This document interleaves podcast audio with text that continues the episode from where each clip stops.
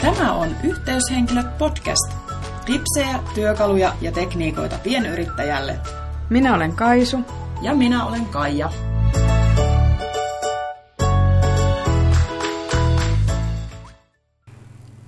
Tänään meillä on aiheena yrittäjän digimarkkinointi.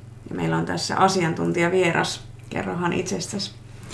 Mä oon Anja Katsiolka. Mä oon tota Business Schoolin perustaja ja digimarkkinoinnin kouluttaja. Ja Business Schoolissa mä opetan siis yrittäjille digimarkkinointia ja sellaista, mitä ne voi tehdä itse verkon ilmaisilla työkaluilla, tosi matalalla budjetilla. Ja toinen verkkokurssi mulla on sit siitä, miten voi rakentaa verkkokurssin ja myydä sitä ja tehdä sitä passiivista tuloa verkossa. Mä oon tosiaan, jos nyt vähän esittelen taustaa, niin mä oon perustanut yrityksen kaksituhattakahdeksan ja silloin lähdin mainostoimisto, yhden hengen mainostoimistona liikkeelle.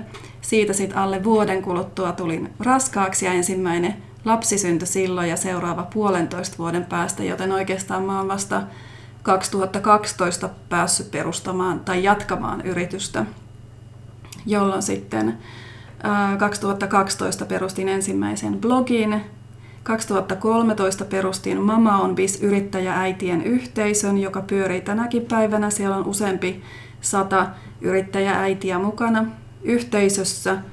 Ja sitten kaksituhattaneljätoista tein ensimmäisen verkkokurssini, kaksituhattaviisitoista perustin Business Schoolin ja nyt kaksituhattakuusitoista Business School on mun ainoa tulonlähde ja se pyörii tosi hyvin ja se on se, mistä mun liikevaihto syntyy.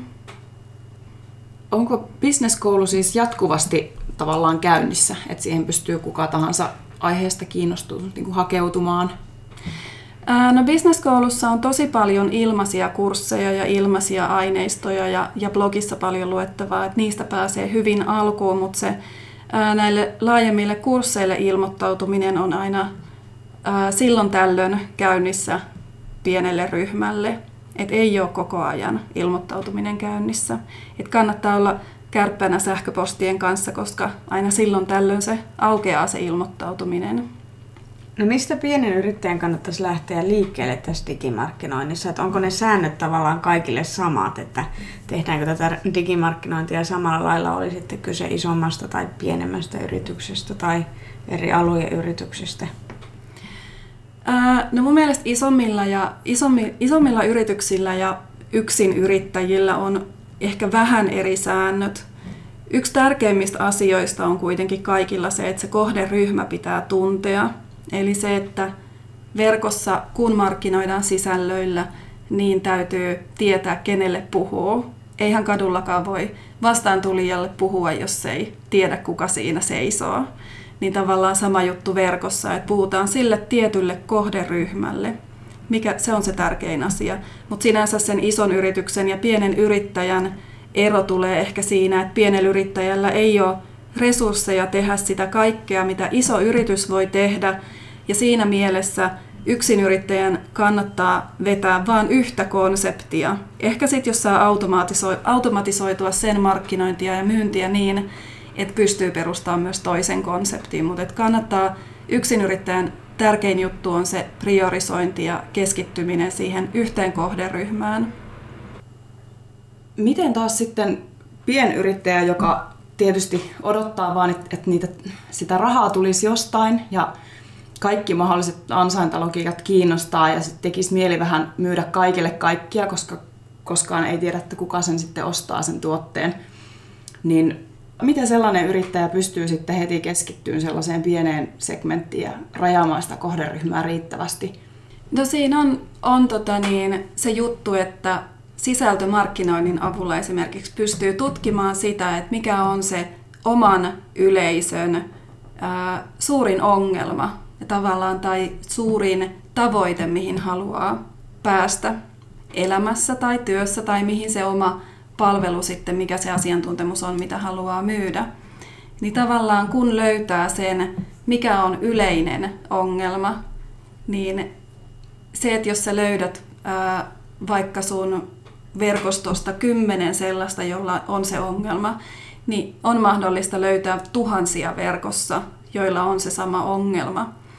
Ja tavallaan se vaatii kyllä paljon rohkeutta, että harvempi uskaltaa siihen lähteä. Tosi moni yrittäjähän on just sellainen, mä en tiedä, mun mies aina vitsailee sellaisesta yrittäjästä, jolla on semmoinen pitkä takki, ja kun se avaa ne ää, takin liepeet, niin siellä on kaikkea niin kuin kelloista kynttilöihin ja kaikkea tavarakauppiin. Niin, kaikkea tarjolla kaikille, niin se on se, se on se kaikista huonoin konsepti on se, että Ja, ja mä tiedän, että asiantuntijoilla on just se ongelma, kun ne tietää, miten hyvä se niiden asiantuntemus on, niin se, että he vois auttaa sillä ketä tahansa, mutta se ei ole hyvä business-strategia. Että tavallaan, jos lähtee rajaamaan sitä kohderyhmää, niin ensinnäkin sen kautta, että tutkii, mitä, tutkii verkossa, että, että mikä on se suuri ongelma ihmisillä, ja toisaalta se, että kenen kanssa haluaa tehdä töitä. Mikä on se ihmisjoukko, jotka niinku resonoi sen kanssa, mitä arvoja sulla on, millainen elämänkokemus sulla on, mikä on se sun tarina. Niin ketkä susta tavallaan, tämä on tosi pinnallisesti sanottu, mutta ketkä susta tykkää. Mm. ei kaikki, kaikki ei voi olla mieliksi kaikille, ja jos sitä yrittää, niin siinä menee sit ihan hukkaan kaikki efortti. Kannattaako siis lähteä ensinnä miettimään sitä, että minkälaisten asiakkaiden kanssa mä haluaisin tehdä töitä? Et sitä kautta tavallaan ne arvotkin tulee jotenkin luontevasti, että, tai vaikka nykyisistä asiakkaista, että no ketkä on niitä, joiden kanssa mä teen tosi mielellään töitä. Kyllä, ehdottomasti. Jos on olemassa jo asiakaskuntaa, niin niistä sitten rupeaa miettimään, että ketkä on niitä ihanneasiakkaita mm. siinä asiakaskunnassa. No tämän perusteella sitten varmaan valikoituu myös vähän ne kanavat, että mitä kautta digimarkkinointia tehdään. No joo, ilman muuta esimerkiksi sosiaalisessa mediassa kannattaa olla niissä kanavissa, missä se oma kohderyhmä on. Mutta sitten jos ajattelee niitä kanavia, niin täytyy sanoa, että suurin osa ihmisistä on kuitenkin siellä Facebookissa. Että se Facebook on yksi tärkeimmistä paikoista, missä kannattaa olla. Mutta tota niin, digimarkkinoinnissa täytyy kuitenkin ottaa huomioon myös muita tapoja kontaktoida ihmisiä. Että tavallaan ää, ei pelkästään sosiaalisessa mediassa, vaan sähköpostitse. Sähköpostimarkkinointi on semmoinen asia, mitä yllättävän harva yrittäjä tekee säännöllisesti. Ja joka on kuitenkin se kaikista tärkein myyntiin vaikuttava tekijä. Se ei ole mitenkään vanhanaikaista tai vanhentunut juttu tehdä sähköpostimarkkinointia, mutta se vaan pitää te- tietää, mikä on se oikea tapa tehdä sitä. Mutta sitten taas myös se, että Googlessa kannattaa näkyä, mutta sen ei tarvitse olla sitä maksullista mainontaa, vaan se voi olla sitä hakukoneoptimointia, mitä tehdään omassa blogissa. Eli kun tekee sellaista sisältöä, mitä haetaan Googlessa, niin silloin pääsee esiin ilmaisiksi.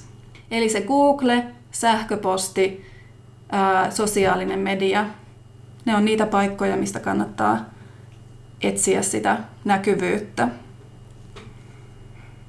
Mä palaan vielä pikkusen taaksepäin tuohon äskeiseen käsiteltyyn asiaan, eli sanoit sitä, että pitää ratkaista, mikä se on se asiakkaan suurin ongelma.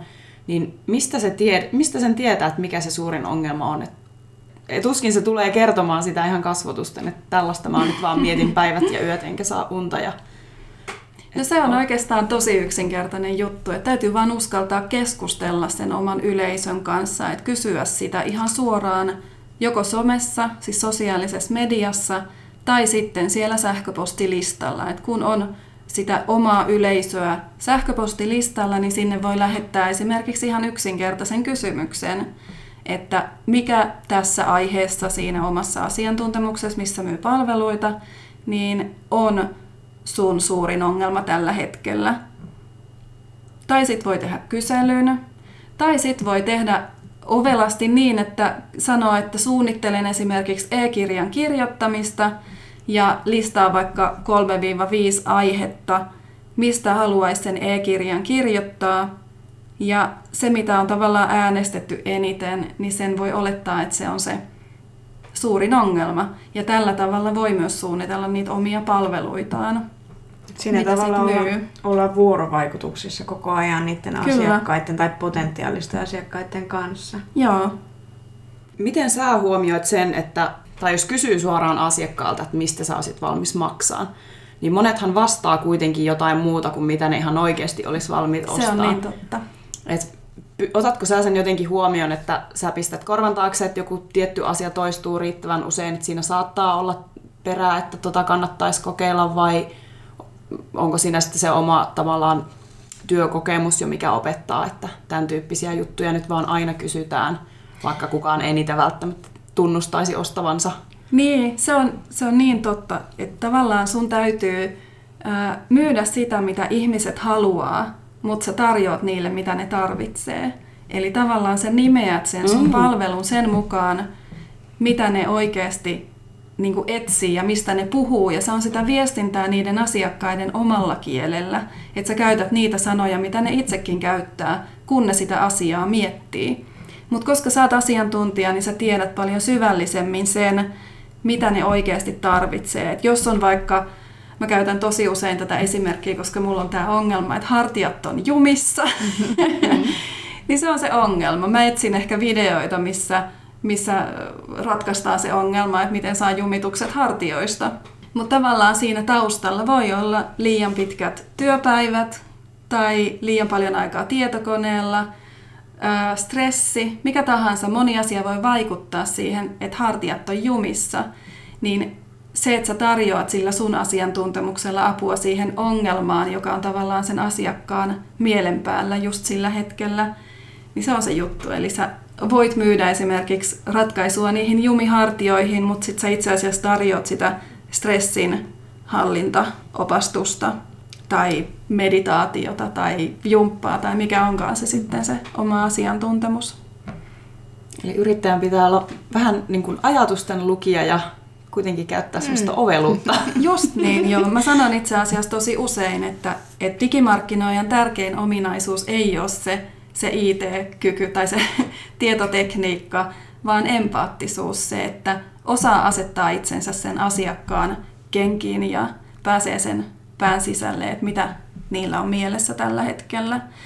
Että tavallaan se vaikuttaa ihan kaikkeen viestintään, että mitä sanoja käyttää ja mitä argumentteja käyttää ja mistä aiheista kirjoittaa.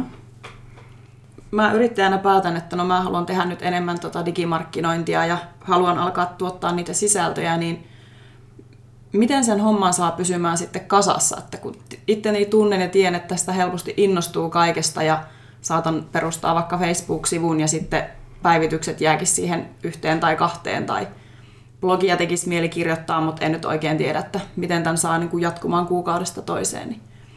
No siinä on oikeastaan just se kohderyhmän määrittäminen. Että jos kohderyhmä on liian laaja, niin sille on tosi vaikea kirjoittaa ja keksiä niitä aiheita. Mä tein itse asiassa ihan itsekin sen mokan joskus, kun mulla oli mun yrityksen blogi, jonka mä oon lopettanut jo. Mulla oli siinä kohderyhmänä yritykset ja aiheena markkinointi. Eli se oli niinku ihan laidasta laitaan. Et mä en tiedä, puhunko mä yrittäjille vai isoille yrityksille organisaatiomuutoksista ja muista, mitkä sosiaalisen median vaatimukset vaatii, tai mikä on niinku se mun aihe, koska mä en ollut rajannut sitä, että minkälaisille yrityksille. Ja lopultahan mä oon nyt rajannut sen, että Business School on oikeastaan palvelujaan tarjoaville usein hyvinvointialan yrittäjille. Ja toinen asia oikeastaan on se, että sulla täytyy olla intohimo siihen sun omaan aiheeseen. Et sä et voi perustaa blogia ihan mistä aiheesta tahansa, koska sä tiedät siitä jotain tai sä oot sattunut innostumaan siitä aiheesta, vaan se blogi pitää perustaa siitä aiheesta, mikä on se sun intohimo, mistä sä jaksaisit puhua ja puhua ja puhua ja puhua. Ja sitten taas kolmas asia on se, että sun pitää pystyä pilkkoa se kaikki iso tieto, mikä sulla on, että sä et kerro sitä kaikkea siinä yhdessä artikkelissa, vaan sä osaat systemaattisesti pilkkoa sen tosi pieniin ja tosi helposti pureskeltaviin osiin, niin sillä systeemillä sä saat vaikka monta sataa blogiartikkeliaihetta, kun vaan alkaa sitä työstämään. Noissa yritysten blogeissa usein huomaa sen, että niissä pyörii ne samat tekstit. että se voi tavata minkä vaan yrityksen nettisivut, jos niillä on blogi, niin käännösalalla siellä on esimerkiksi aina, että ohjeita asiakkaalle, että miten saadaan aikaan hyvä käännös, tai sitten jostain hyvin yleisestä aiheesta, ne on tosi tylsiä. Mutta ilmeisesti myös niinku tehokkaampi markkinoinnin kannalta on se, että et ne on semmoisia mielenkiintoisempia juttuja ja koukuttavampia, eikä ehkä niin kuivia ja... Kyllä, joo. Kyllä mun mielestä blogissa kannattaa aina olla se kärki, että sä annat neuvoja, sä tavallaan koulutat sitä sun kohderyhmää, että sä oikeasti kerrot jotain tosi hyödyllistä, mitä ne voi itse hyödyntää, eikä semmoista yleistä löpinää, semmoista informaatiota, vaan siellä on oikeasti ytimekkäät ohjeet. Multa kysyy aika moni yleensä sitä, että että jos mä kirjoitan blogia tai ihan sama mitä tekstiä verkkoon, että siellä pitää olla aina hakukoneiden kannalta vaikka se kolmesataaviisikymmentäkahdeksan sanaa per sivu, tai pitää olla sitä tiettyä, tiettyä tota, niin kuin avainsanaa toistettuna. Ja musta tuntuu, että se on mennyt koko ajan siihen suuntaan, että hakukoneetkin nostaa vaan sen sellaisen lukijalle arvokkaan sisällön kärkeen, riippumatta siitä, mitä kikkoja siellä on käytetty. Osaatko sanoa, mikä tässä on tällä hetkellä tilanne? Kyllä se on menossa just siihen suuntaan, että hakukoneoptimoinnissa kaikista tärkeintä on oikeasti se, että pääsee sinne kohderyhmän pään sisälle. Että siihen se, sieltä se nyt juontaa se koko äh, hakukoneoptimointi. Eli silloin kun sä oot siellä pään sisällä, niin sä tiedät mitä kysymyksiä niillä on ja sä voit otsikoida sun artikkelit sen mukaan.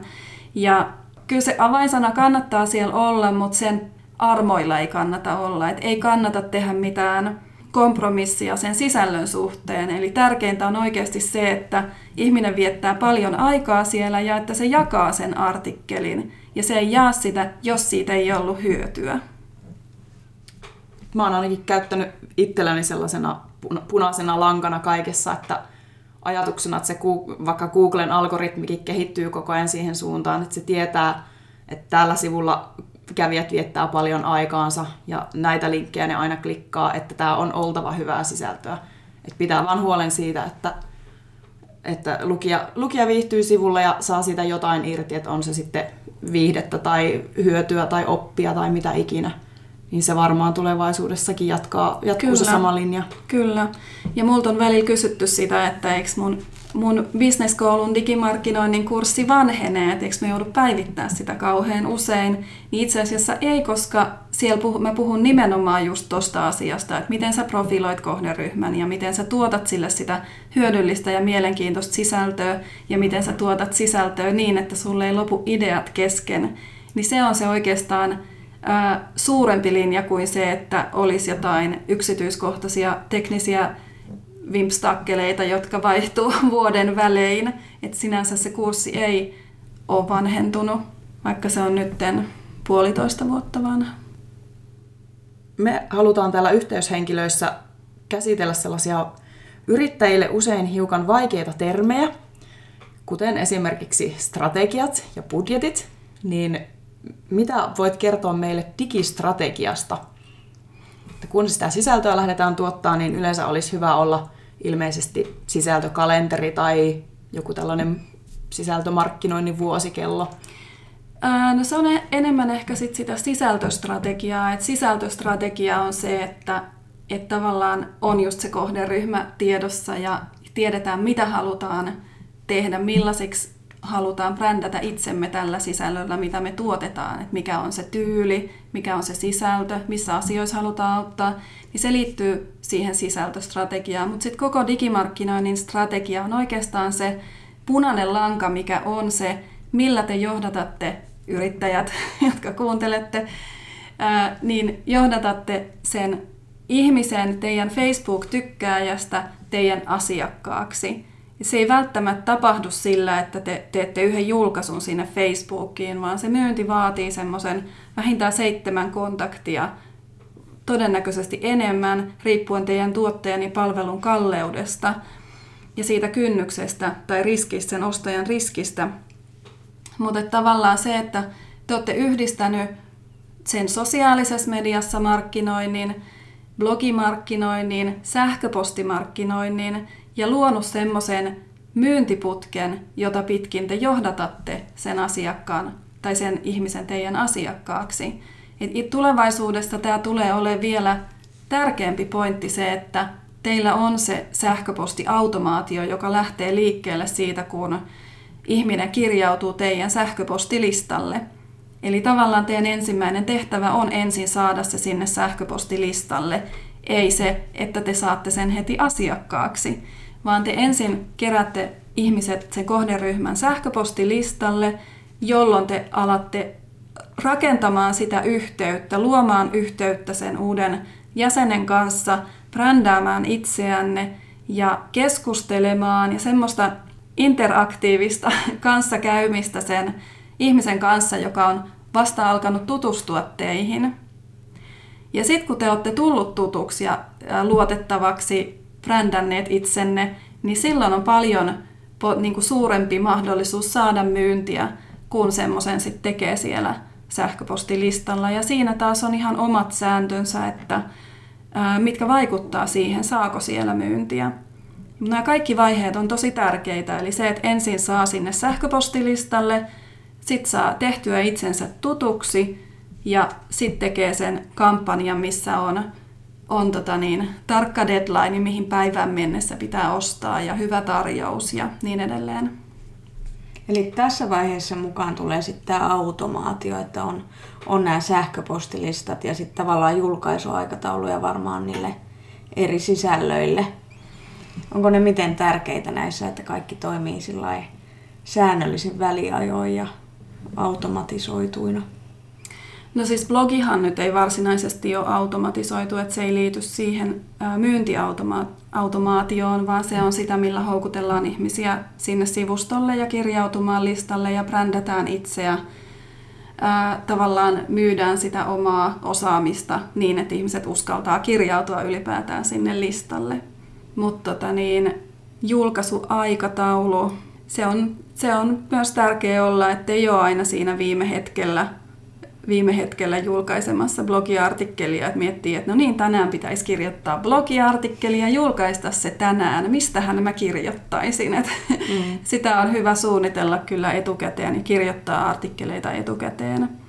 Ja nukkuu niiden päälle vaikka muutama yö ja sitten lukee uudestaan ja korjata asioita. Ja tosi tärkeitä juttuja blogiartikkelissa on se hakukoneoptimointi ja sitten se, että se otsikko myy sen artikkelin tavallaan, että se otsikko ei ole semmoinen abstrakti, yleispätevä, joku jännittävä sana, sanaleikki. Se ei ole se juttu, vaan sen täytyy olla selkeä, että tässä artikkelissa saat niinku ytimekkäät vaikka viisi ohjetta johonkin, missä, millä pääset pisteestä A pisteeseen B. Eli klikkiotsikko. Joo. Voitko antaa jonkun oman esimerkin tästä, kun puhuit tästä myyntiputkesta, että miten esimerkiksi sulla on toiminut vaikka Business Schoolin verkkokurssi, että mitä steppejä siinä käytännössä on siinä, että ihminen, joka ei koskaan kuullutkaan sinusta, niin miten hän päätyy ostamaan sen kurssin, että mitä siinä, mitä siinä tapauksessa on ne yksittäiset stepit? No moni on tilannut monet mun ilmaiset kurssit, mulla on brändää osaamisesi workshop, sitten on ollut digimarkkinoinnin minikurssi, erilaisia tämmöisiä video, ilmaisia videokursseja. Jotkut on saattanut katsoa ne kaikki, lukea mun e-kirjan ja kaikki vinkkilistat ja käynyt viidessä webinaarissa ennen kuin lähtee mukaan kurssille. Eli ajallisesti siinä on mennyt varmaan, puhutaan useista kuukausista ainakin. Joo, eli kyllä. Jopa pidemmästäkin ajasta. Kyllä, se on ihan mahdollista. Toki osa tekee päätöksensä nopeammin. Mutta pikavoittoja ei ole luvassa. Että jos... Joo. Kun aina haluttaisiin, että kaikki tapahtuisi heti tai viimeistään huomenna, niin tämä on kuitenkin semmoinen pitkä, pitkä prosessi. Kerrotko vielä sähköpostimarkkinoinnin siitä automaatiosta ihan lyhyesti, että mitä esimerkiksi ohjelmia sä käytät? Tai ihan vähän, että pääsee alkuun. Että miten se toimii käytännössä, että jos haluaa kerätä listaa ja lähettää sille listalle viestejä, että vaikka ihmisille, jotka on kiinnostuneet vaikka jostain puutarhanhoidosta ja on ladannut sieltä puutarhurin kotisivuilta jonkun tällaisen ilmaisen oppaan. Joo, äh, siinä ei missään nimessä kannata käyttää omaa sähköpostia. se listan hallinta sitä kautta on tosi hankalaa. Et kun käyttää valmiita tai tämmöisiä asiaan tarkoitettuja sähköpostimarkkinointiohjelmistoja, esimerkiksi MailChimp on tosi hyvä, ilmainen. Itse asiassa just eilen julkaisivat sen, että heillä tulee nyt automaatiot ilmaisiksi, mikä on ollut semmoinen asia, mitä ei ole kenelläkään muulla. Et yleensä automaatiot noissa sähköpostimarkkinointiohjelmissa aina maksaa. Et monella on semmoinen ilmainen versiokin, kevyt versio olemassa, mutta aina jos haluaa lähteä tekemään automaatioita, niin ne on ollut maksullisia. Mutta nyt MailChimpiltä ilmeisesti saa ilmaisen automaation myös. Ja mitä se automaatio tarkoittaa käytännössä? Eli se tarkoittaa sitä, että jos teillä on esimerkiksi, jos teillä nyt olisi vaikka e-kirja, jota te haluatte, että ihmiset tilaa, tilatkaa ilmainen e-kirja tästä. Saatte jatkossa myös uutiskirjeen, se kannattaa muistaa mainita. Niin se lähtee automaattisesti se e-kirja sieltä sähköpostimarkkinointiohjelmasta heti, kun se kirjautuminen tulee sinne. Ja sen jälkeen se automaatio odottaa esimerkiksi kaksi päivää ja kysyy sitten, että saitko varmasti tämän e-kirjan tässä uudestaan linkki, kävitkö lukemassa, mitä olit mieltä, mitä nyt sitten haluiskaan siinä vaiheessa sanoa. Sitten voi olla, että viikon päästä tulee uudestaan sähköposti, että hei, mitä mieltä olit e-kirjasta, tai vaikka, että hei, tutustuitko tähän artikkeliin, tai tiesitkö tämän minusta, tai kertoo sen oman tarinansa, tai linkkaa johonkin videoon, tai johonkin sivulle, mihin haluaa ihmisten menevän. Ja mikä on sitten se, millä pystyy tutustuttamaan niitä ihmisiä suhun. Se voi olla lyhyemmälläkin ajanjaksolla, eli voi olla vaikka muutaman päivän välein tulee joku sähköposti, mutta kannattaa olla tosi tarkka sen kanssa, ettei lähde spämmäämään, että niissä on aina jotain hyödyllistä niistä, niissä sähköposteissa. Tuossa on muuten tosi pieni se ero, että milloin, milloin joku niin kuin alkaa ärsyttämään. Että se voi olla hyvinkin, hyvinkin niin kuin pikkujuttu, että muuten olisi ihan tosi kiva seurata jotain, jotain sähköpostilista. Ja sitten kun sieltä alkaa tulla väärään kelloaikaan tai aina samaan tyylistä, niin äkkiä sieltä menee pois. Ja tuntuu, että siinä pitää olla hirveän tarkkana, että milloin se toimii ja milloin sitten ei. Joo, siinä on hiuksen hieno raja, mutta et, et tavallaan ei pidä olla liian päällekäyvä, mutta ei saa olla liian varovainenkaan. Et tavallaan sitä sähköpostia niille listan jäsenille kannattaisi lähettää ää, vähintään kahden viikon välein, mutta mielellään vähän useamminkin. Ettei ne unohtaisi, että pysyy mielessä ja pysyy aktiivisena ja, ja on semmoinen, niinku, että et se lähettäjä on kiinnostunut siitä vastaanottajasta. Mutta tota, tosiaan, niin kuin sanoin, niin ei pidä olla liian päällekäyvä, mutta ei liian varovainenkaan. Et jos nyt muutama, muutama valitus tai peruutus tulee, niin se on oikeastaan hyvä juttu, koska silloin on se oikea niin kuin kultainen keskiviiva. Et jos ei ärsytä ketään, niin silloin on liian varovainen, eikä saa myyntiäkään sitten. Ja toisaalta taas tämä henkilö, joka poistuu sähköpostilistalta, niin se ei ollut kuitenkaan edes sun kohderyhmää. Nimenomaan. Että miksi turhaan sitten pitää häntä siellä Kyllä. listalla. Että. Ja sitten sellainenkin, sellainenkin voi olla ärsyttävää, että jos tulee jotain tosi harvoin, niin sitten siinä välissä niin aina ehtii miettiä, että mikäs juttu tämä olikaan. Niin. Siinä tavallaan pitäisi pysyä siinä mielessä, asiakkaan mielessä jollain tavalla vähän koko ajan. Kyllä. Ja itse asiassa sen unohdin nyt mainita, mutta se miksi noita, amma, noita ammattimaisia sähköpostimarkkinointiohjelmia kannattaa käyttää on se, että siellä on se auto, siellä on, sinne tulee automaattisesti linkki sinne sähköpostin loppuun, mistä se vastaanottaja voi perua sen tilauksen. Se on tosi tärkeää, että se pystyy itse perumaan ihan heti sen tilauksen. Ja sitä voi jopa välillä kysyä, että haluatko vielä olla mun listalla, jos ihminen ei ole reagoinut pitkään aikaan mihinkään sähköpostiin. Kyllä. Ja noista ohjelmien, noista, noiden ohjelmien analytiikasta se näkyy.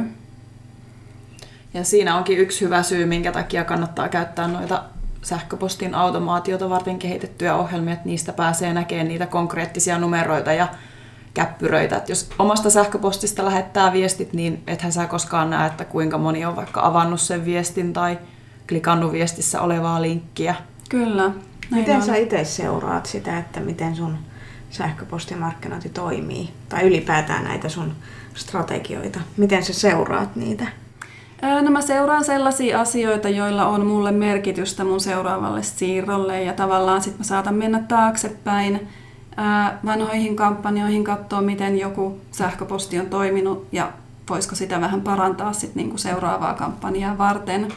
Mä tiedän, että analytiikasta puhutaan tosi paljon, mutta yksin yrittäjä kannattaa miettiä, että mitä kaikkea analytiikkaa seuraa, koska ihan kaikkea analytiikkaa ei välttämättä millään niin kuin pysty omilla resursseilla hyödyntämään.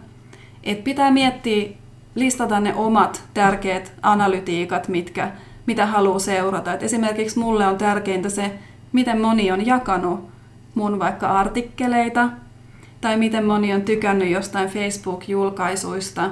Et, et mä en mene välttämättä niin kuin ihan hirveän mikrotasolle niissä analyyttisissä tiedoissa, koska sitähän saa verkosta ihan kauheasti. Tuo on hyvä pointti, koska musta tuntuu, että mä ainakin sokeudun, tai tulee, tulee sellainen niin kuin lapsi karkkikaupassa, että täältä tilastoistahan löytyy vaikka mitä, ja sitten unohtaa tavallaan sen, että mikä se nyt on se oleellinen juttu. Että haluanko niin. mä esimerkiksi ihmisiä, jotka on siirtynyt mun verkkosivuille tämän linkin kautta, tai Mm. haluanko mä vaikka niitä Facebook-sivulle tykkääjiä, että mikä se nyt sitten ikinä onkaan, mutta että olisi tavallaan se yksi päätavoite ainakin Näin mielessä. On. Ja siis ihan tosi perus, perusanalytiikkaa on se, että mitä palautetta tulee sähköpostiin. Että mulle on niinku parasta analytiikkaa se, että kun tulee niitä sähköpostitse spontaaneja palautteita ihmisiltä, joita on auttanut tai jotka on innostunut jostain asiasta, mitä jostain sisällöstä, jonkun ohje, jostain ohjekirjasta, minkä on tehnyt, tai jostain videosta, niin, niin se on aina parasta. Et, et, jos sellaista tulee säännöllisesti, niin sit tietää tekevänsä oikeita asioita. Mitä sitten, jos ei halua käyttää MailChimpia, että tarvii vielä astetta järeämpää automaatiota, niin mitä ohjelmia kannattaa käyttää sitten seuraavassa vaiheessa? No toinen on sitten ActiveCampaign. Kolmas voisi olla esimerkiksi GetResponse, missä on myös äh, vähän laajemmin ominaisuuksia. Mä itse tykkään ActiveCampaignista, mulla on myös GetResponse käytössä. Siellä voi esimerkiksi tehdä kampanjasivuja, siis laskeutumissivuja siinä samalla ohjelmalla. Mä kokeilin sitä ekan kerran vuosia sitten ja se oli silloin beta-vaiheessa ja mä en ollut kauhean tyytyväinen siitä. Mutta itse asiassa ne on varmasti kehittänyt sitä ja, ja tota niin, siihenkin voi tutustua mun mielestä kuukauden verran ilmaisiksi. Joo. Ja nämä linkit löytyy sitten nettisivuilta, ettei tarvitse nyt kirjoittaa tässä kuunnellessa ylös. Joo, listaamme kaiken jaksokuvaukseen. Mutta MailChimpillä pääsee hyvin alkuun. Kyllä, joo. Ja se on, vaikka se on ilmainen ja vaikka se on monen pienen yrittäjän käytössä, ei tarkoita, ettei se olisi monipuolinen. Kuitenkin niin kun, sit, kun siellä voi ostaa niitä ominaisuuksia jatkossa lisää. En ole ihan varma siitä, mitä kaikkea siellä nyt sit saa ilmaiseksi sen automaation kautta, mutta kyllä monet tosi isot gurutkin maailmalla käyttää sitä, että et joku jopa sanoi, että et siinä on parhaat tämmönen, paras tämmöinen läpimenoprosentti. Et Eli tota... käytännössä se pääsee parhaiten läpi ihmisten sähköpostilaatikoihin. Kyllä, näin. Ja sitä ei kannata säikähtää, jos niin kuin vaikka neljäkymmentä prosenttia vastaanottajista vaan lukee viestin. Se on ihan hyvä prosentti tavallaan. Ää, ei kannata odottaa sitä, että sata prosenttia olisi lukenut sen sähköpostiviestin. Ja se on just se syy, miksi kannattaa lähettää vähän useammin. Että ne on sit aina vähän eri ihmisiä, jotka availee niitä viestejä. Liittyen näihin listoihin, joilla on jo mukana ja josta niitä sähköposteja tulee, niin mä oon ainakin tilannut vuosikaudet tosi paljon vaikka just uutiskirjeitä tai tietyiltä henkilöiltä, jotka mun mielestä tuottaa hyvää sisältöä, niin mä tilaan heidän kaikkea mahdollista sähköpostiviestintää, niin jos on käytössä Gmail, niin kannattaa käyttää sitä suodatustoimintoa, että saa ne viestit menemään aina tiettyyn kansioon. Mulla on ainakin se, että jos kaikki viestit tulee inboxiin, niin mua alkaa ärsyttää se, että kun siellä on sitten kaikkea mahdollista kiinnostavaa, mutta ei sellaista, mihin pitäisi heti reagoida. Mutta kun mä suodatan näitä, näitä listaviestejä omaan kansionsa, niin mä tiedän, että ne on siellä sitten niin kuin lukupankkina tavallaan valmiina. Että sitten kun mulla on se aika, aika ottaa niille ja lukee ne ajatuksilla läpi, niin ne on kaikki siellä omassa paikassaan nätisti odottamassa. Mm. Mä taas teen tuossa... Ähm... mäkin sähköpostiohjelmassa niin, että mä merkitsen niitä eri väreillä ja ne menee sinne tiettyyn kansioon. Että se auttaa just sitä, ehkä, ehkä paljonkin ihmiset tekee tätä, että ne laittaa talteen ja sitten ne lukee niitä myöhemmin. Ainakin me tehdään niin. Ja kertoo siitä, että se on silloin niin hyvää sisältöä, että siihen mm. tekee mieli palata, palata mm. myöhemmin. Kyllä. Mutta se on just se syy itse asiassa, miksi se oma, oma liidimagneetti, eli se oma e-kirja kannattaa ehkä lähettää muutamaan kertaan, koska se helposti hukkuu sinne sähköpostiin, se unohtuu sinne johonkin kansioon. Mutta tietysti jos se ohjataan sinne suoraan, niin sille ei voi mitään. Mutta se kaivetaan sieltä ehkä myöhemmin, just silloin kun on se oikea hetki ne. sitä lukea. mm. Mitenkä sitten nämä kaikki eri, eri somekanavat, että Facebookista jo puhuttiin, mutta entä sitten, sitten LinkedIn, että mä oon ainakin kuullut sellaista, että just asiantuntijapalveluita markkinoivana kannattaisi mieluummin mainostaa siellä kuin sitten taas Facebookissa, mikä on tosi viihteellinen kanava. No äh, mä sanoisin, että ei Facebook ole mitenkään niin kuin yrit, yritykseltä yritykselle tai asiantuntijamainonnasta pois. Että et tavallaan Facebookissa on se positiivinen puoli, että siellä voikin ottaa vähän rennommin. Siellä pystyy enemmän brändää sitä oma, oman yrityksen persoonallisuutta, erityisesti yksi, yksin yrittäjän tai niin kuin yhden hengen yrityksen äh, markkinointi. Mä suosisin Facebookia. LinkedIn, mä veikkaan, että se, siinä on ehkä vähän ää, rajattu se, että ketkä käyttää LinkedInia, koska se ei ole samalla tavalla visuaalinen kuin esimerkiksi Facebook. Se ei ole yhtä rento, niin voi olla, että, että se on tosi paljon niin kuin kohderyhmästä kiinni se, että, että kannattaako olla kummassa. Ää, Tai skipata kokonaan Facebookia, missä on kuitenkin tosi laaja se kohderyhmä. Entä sitten tämä uusin juttu, mistä mä oon kuullut, tämä WhatsApp-markkinointi, että sinne tehdään asiakkaille omia ryhmiä. Se tuntuu musta tosi hullulle ajatukselta, mutta kelle sellainen voisi toimia? Ää, no siis jos WhatsAppissa tulee viesti puhelimeen, niin sehän on niinku tosi in your face, että se on niinku aika tunkeilevaksi saatetaan koeta, että sinne, sinne voisi kuvitella, että ää, jos voi ihan itse täysin räätälöidä sen, että mistä haluaa niitä ilmoituksia. Esimerkiksi joku lähiruokakauppa, jos siellä on joku hyvä tarjous, niin siitä mä voisin ehkä kuvitella haluavani jonkun tiedon, tai että meillä on nyt tuoretta jotain tosi hyviä avokadoja, josta, niin, avokadoja mistä on niin kuin tilannut ja toivonut, että saa ilmoituksen. Et silloin se, jos WhatsApp, se pitää olla tosi rajattu ryhmä tavallaan se, että et mitä tietoa sieltä tulee. Et jos se vähänkin menee ohi, niin mä kyllä eroaisin semmoisesta ryhmästä saman tien, että en mä halua niin aktiivisia ilmoituksia aiheista, mitkä ei mua välttämättä just sillä hetkellä kiinnosta. Et ne pitää olla tosi, niin kuin, tosi tarpeellisia, tosi sitä niin kuin arkeen liittyviä. Sama mielikuva kyllä nyt tälleen, jos äkkiä pitää ajatella, että tilaisinko vaiko enkö, niin en, en varmaan kovin monesta paikkaa sellaisia ilmoituksia niin toivoisi. Niin. Et jos ryhmän nimi on tyyliin hyviä tuoreita avokadoja tai hyviä, eiku, eiku hyvin pehmenneitä avokadoja, niin silloin, silloin semmoinen ryhmä voisi olla. Ja mielellään siitä vaikka kolmen kilometrin säteeltä. Niin, niin, mm-hmm. niin, tosi rajattuja ryhmiä vaan kannattaa jaa.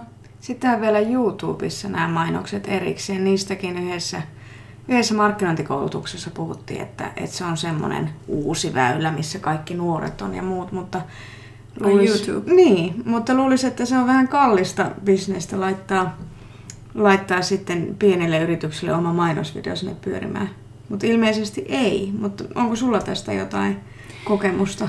No mä en ole itse asiassa YouTubessa mainostanut, mutta sen nyt sanoisin, että ei niinku pienen yrittäjän kannata lähteä moneen eri kanavaan, jotka sitten ehkä saa hoidettua vähän niinku vasemmalla kädellä tai sitten ei ollenkaan. Et kannattaa valita vaikka kaksi somekanavaa, missä toimii tosi hyvin.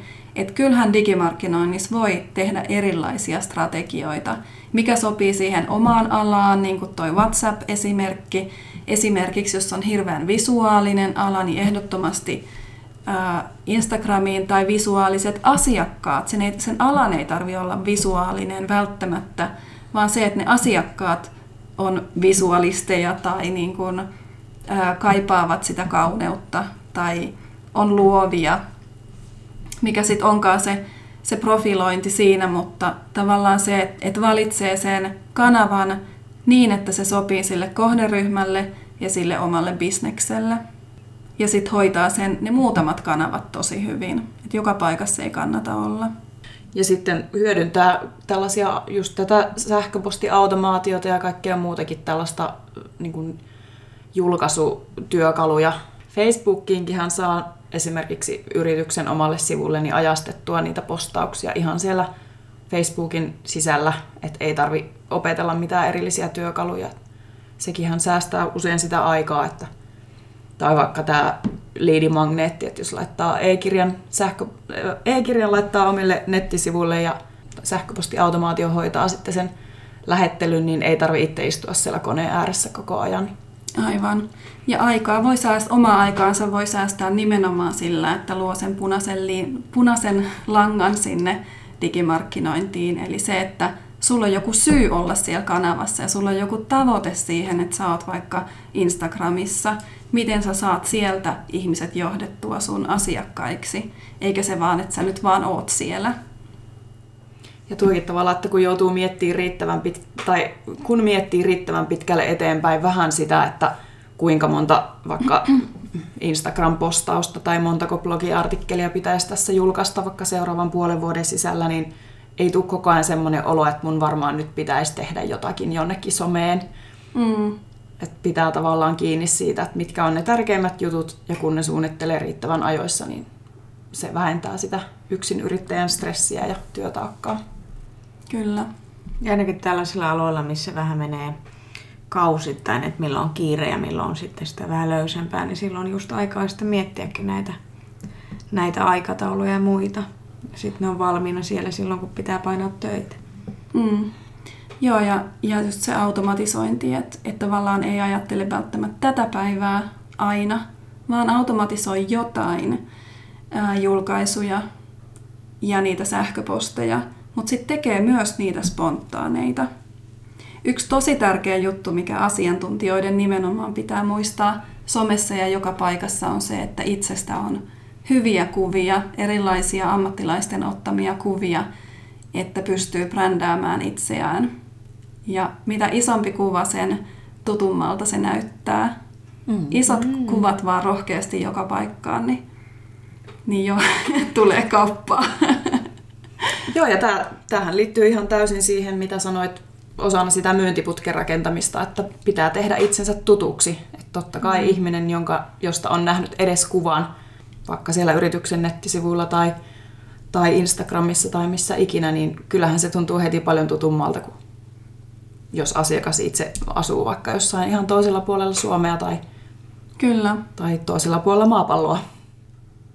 Mitenkäs meidän kuulijat, jotka on nyt innostunut aiheesta ja haluaa tietää lisää, niin mihin haluaisit ohjata heidät? Onko sulla heittää vaikka linkkiä tai jotain tähän jakson kuvaukseen?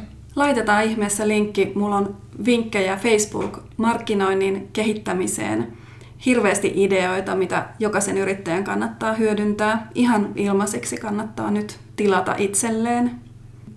Laitetaan linkki jakson kuvaukseen ja sieltä pääset käsiksi näihin loistaviin sisältöihin ja säästät sitä omaa aikaa, kun ei tarvitse ihan lähteä tyhjästä tekemään. Me kiitetään Anja sua. Kiitos, Kiitos paljon. Kiitos. Kiitos kun olit mukana. Tämä on Yhteyshenkilöt podcast. Kuuntelit juuri yhden pilottijaksoista. Jos tykkäsit tästä, jätä kommentti blogiimme. Seuraa meitä Facebookissa ja Twitterissä. Ehdota vieraita tai aiheita tuleviin jaksoihin. Lisätietoja osoitteesta yhteyshenkilöt piste fi.